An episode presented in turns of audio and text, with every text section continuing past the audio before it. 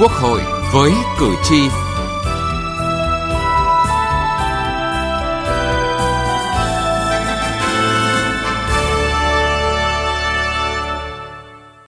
Thưa quý vị và các bạn, dự kiến ngày 23 tháng 10 tới đây, kỳ họp thứ 6 Quốc hội khóa 15 sẽ khai mạc. Hiện các đoàn đại biểu Quốc hội đã tổ chức tiếp xúc cử tri trước kỳ họp để lắng nghe ghi nhận những ý kiến kiến nghị của cử tri. Và tại phiên khai mạc, dự kiến báo cáo tổng hợp ý kiến kiến nghị của cử tri và nhân dân gửi đến kỳ họp thứ 6 Quốc hội khóa 15 cũng sẽ được trình bày. Vậy những vấn đề nóng nào được cử tri quan tâm và kiến nghị gửi đến kỳ họp thứ 6? Chương trình Quốc hội với cử tri hôm nay sẽ đề cập nội dung này.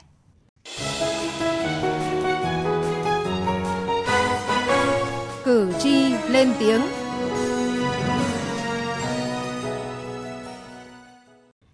Thưa quý vị và các bạn, hậu quả khủng khiếp từ vụ cháy chung cư mini ở Hà Nội khiến vấn đề phòng cháy chữa cháy lại một lần nữa được nhiều cử tri ở các thành phố lớn như Đà Nẵng, Hải Phòng, Thành phố Hồ Chí Minh quan tâm đề cập trong các buổi tiếp xúc cử tri trước kỳ họp thứ 6 Quốc hội khóa 15.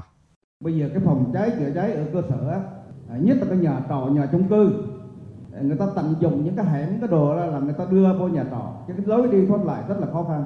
Cái cho nên là cái người dân đi vào chỉ cái đúc trong ra không có đường nó thoát nước nếu mà cháy thì không ra được. Quốc hội sớm ban hành luật sửa đổi luật phòng cháy chữa cháy với những quy định sát với thực tế bắt kịp sự vận động chuyển biến của xã hội điều chỉnh cụ thể hóa được những vấn đề còn vướng mắc tạo hành lang pháp lý thuận lợi. Điển hình như cái vụ à, ở chung cư mini ở ngoài Hà Nội chết 53 người. Thế thì rồi, rồi, rồi cái công tác kiểm tra giám sát này ở đâu? Rồi trong cái kiểm tra giám sát có tham nhũng không? Nó đây mới xảy ra cháy như thế tôi muốn hỏi là xem thử là các cơ quan chức năng của địa phương các cái địa phương rồi cũng liên hệ thành phố Đà Nẵng mà nữa để xem thử như thế nào chứ đừng có để mắc bò với làm trường tin tưởng và tiếp tục ủng hộ công cuộc phòng chống tham nhũng tiêu cực của Đảng và Nhà nước. Các cử tri cũng mong muốn công tác này tiếp tục được tăng cường đẩy mạnh. Cử tri mong muốn Đảng, chính quyền, các cấp từ trung ương đến địa phương tiếp tục kiên quyết, kiên trì trong đấu tranh phòng chống tham nhũng tiêu cực. Coi nhiệm vụ này là nhiệm vụ đặc biệt quan trọng và phải được tiến hành thường xuyên, không ngừng nghỉ. Việc điều tra, xét xử các loại vụ án này phải kiên quyết đến cùng, công khai, xử lý cán bộ vi phạm phải thật nghiêm minh để có tính răn đe cao. Việc thu hồi tài sản do tham ô, tham nhũng cần phải minh bạch, kịp thời và triệt để. Đất đai, những vấn đề liên quan đến quy hoạch cho thuê đất của các địa phương, vấn đề xuống cấp của nhiều tuyến đường giao thông cũng được nhiều cử tri kiến nghị. Tuyến giao thông mà quốc lộ 1 từ à, trạm 2 đến à, Bình Chánh thì cái tuyến này cũng được à, đã, được xây dựng lâu rồi. Thì đến thực hiện đến bây giờ thì không còn phù hợp. Do mật độ lưu lượng của xe tải, xe container rất là nhiều cho nên nó ảnh hưởng đến việc lưu thông của nhân dân. Và trong bây giờ không còn là cao điểm nữa mà lúc nào cũng là cao điểm từ 5 giờ sáng cho đến 10 22 giờ đêm là xe đi lúc nào cũng kẹt cứng hết. Đất đây đất thuộc nhà nước quản lý mà lúc bây giờ quy hoạch đền bù giải phóng cho nhân dân đi mục đích để xây dựng công trình phúc lợi. Ủy ban nhân dân tỉnh lại cho thuê 50 năm không thông qua đấu giá trên cái mảnh đất vàng này. Vấn đề chúng ta cho thuê đất như thế có đúng pháp luật, đúng hay sai? Thưa quý vị và các bạn, tại phiên họp thứ 27 của Ủy ban Thường vụ Quốc hội, dự thảo tổng hợp ý kiến kiến nghị của cử tri và nhân dân gửi đến kỳ họp thứ 6 đã được cho ý kiến với 6 lĩnh vực cụ thể, được Ủy ban Trung ương Mặt trận Tổ quốc Việt Nam tổng hợp như sau. Về phục hồi và phát triển kinh tế xã hội, cử tri và nhân dân còn băn khoăn lo lắng về tình trạng sản xuất kinh doanh của doanh nghiệp gặp nhiều khó khăn.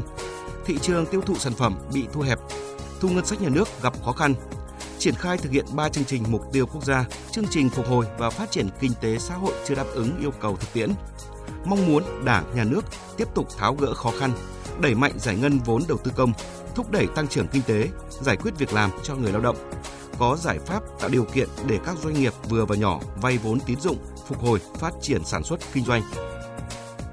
Về lĩnh vực giáo dục đào tạo và dạy nghề, cử tri và nhân dân bày tỏ băn khoăn lo lắng về tình trạng thiếu giáo viên, cơ sở vật chất phục vụ dạy và học, một số bất cập về sách giáo khoa, chương trình dạy nghề, tạo việc làm cho người lao động chưa đáp ứng được yêu cầu thực tiễn, mới dạy những nghề có giáo viên, chưa dạy được nghề xã hội cần, dạy nghề chưa gắn với tạo việc làm. Về lĩnh vực y tế, chăm sóc sức khỏe nhân dân, cử tri và nhân dân mong muốn Đảng, Nhà nước, ngành y tế tiếp tục khắc phục các khó khăn, nhất là khắc phục triệt để tình trạng thiếu thuốc, vật tư y tế, xây dựng giá dịch vụ khám chữa bệnh phù hợp, đáp ứng nhu cầu khám chữa bệnh của nhân dân. Về công tác đối ngoại, cử tri và nhân dân cũng bày tỏ sự quan tâm lo ngại về tình hình xung đột giữa Nga và Ukraine tiếp tục diễn biến căng thẳng, phần nào ảnh hưởng đến phát triển kinh tế xã hội của thế giới trong đó có nước ta. Về công tác phòng chống tham nhũng tiêu cực và lãng phí, cử tri và nhân dân còn băn khoăn chăn trở về tình trạng tham nhũng tiêu cực ngày một tinh vi.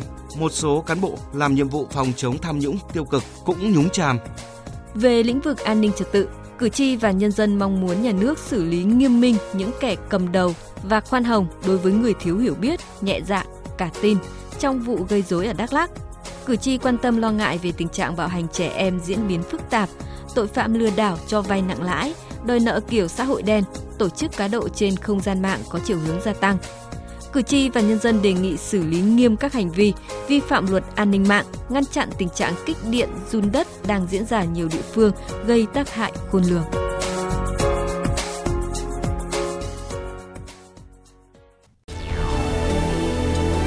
Từ nghị trường đến cuộc sống.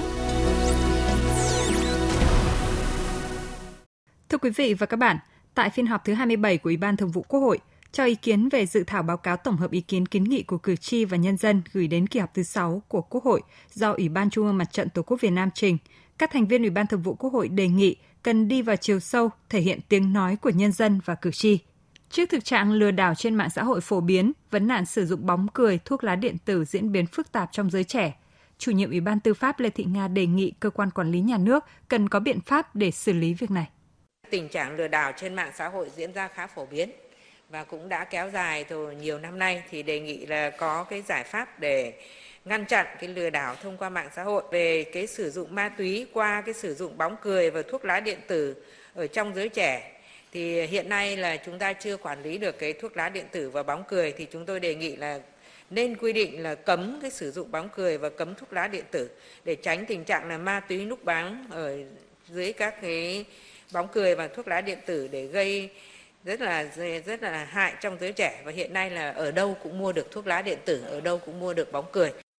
Chủ nhiệm Ủy ban Quốc phòng An ninh Lê Tấn Tới cũng đề nghị cử tri á, là rất là quan tâm ờ, đến là công tác cháy nổ rồi bạo hành trẻ em nè, lừa đảo và cá độ là không trên không gian mạng là diễn ra là rất phức tạp.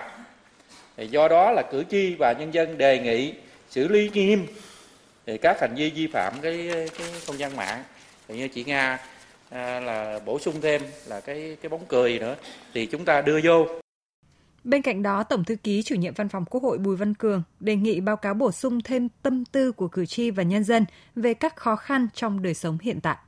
Chúng tôi đi tiếp xúc cử tri nêu về những vấn đề về cái hàng giả, hàng kém chất lượng, các cái phân bón thuốc trừ sâu.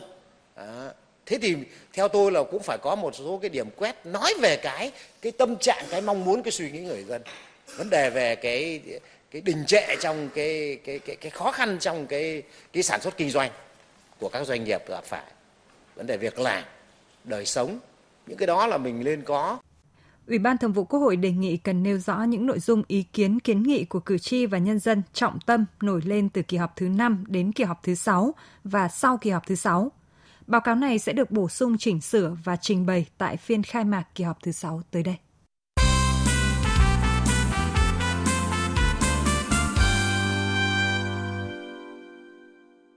Thưa quý vị và các bạn, bên cạnh báo cáo tổng hợp ý kiến kiến nghị của cử tri gửi đến kỳ họp thứ 6 thì báo cáo kết quả giám sát việc giải quyết trả lời kiến nghị cử tri gửi đến kỳ họp thứ 5 cũng được nhiều cử tri quan tâm.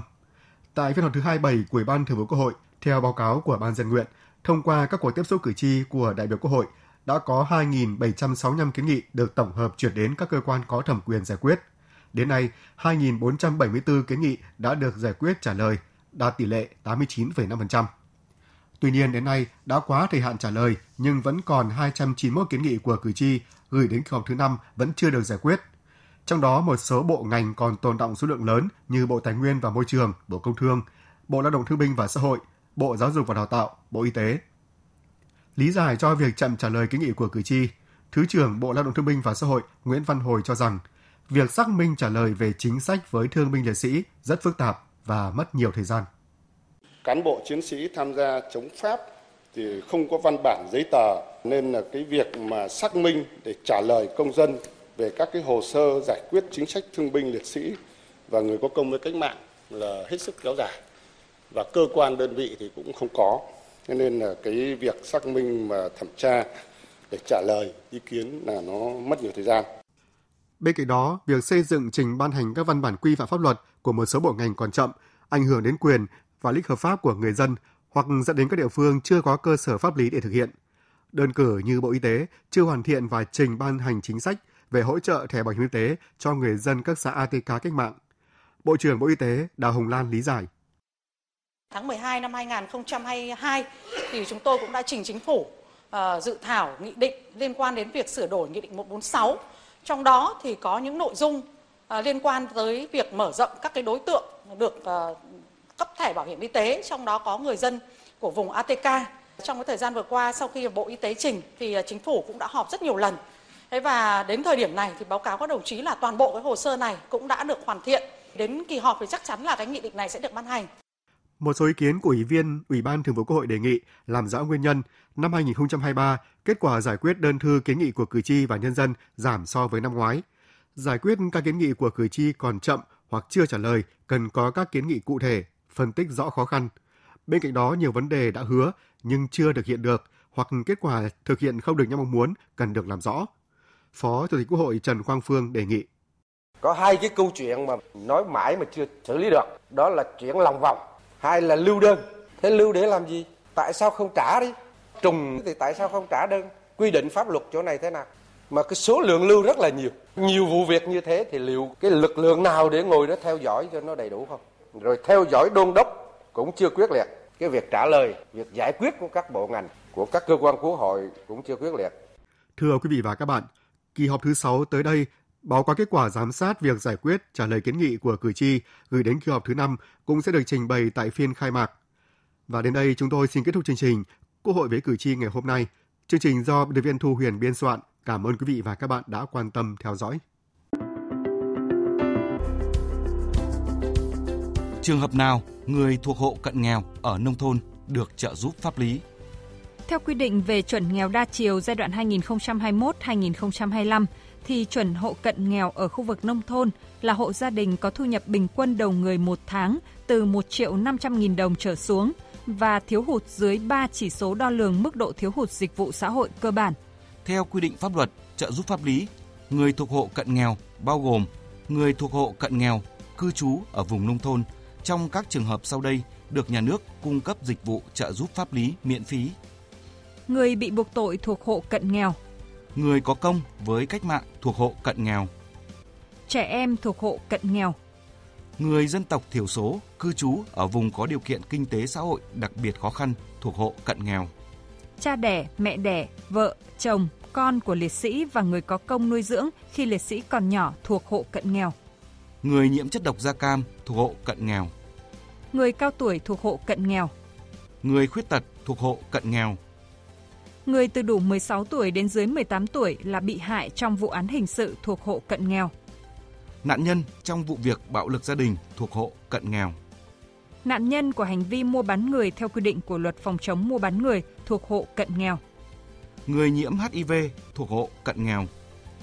Khi gặp vướng mắc, tranh chấp pháp luật, người thuộc hộ cận nghèo bao gồm người thuộc hộ cận nghèo cư trú ở vùng nông thôn thuộc một trong các trường hợp nêu trên, hãy đến Trung tâm trợ giúp pháp lý nhà nước nơi cư trú hoặc tổ chức tham gia trợ giúp pháp lý để được tư vấn pháp luật, tham gia tố tụng, đại diện ngoài tố tụng miễn phí.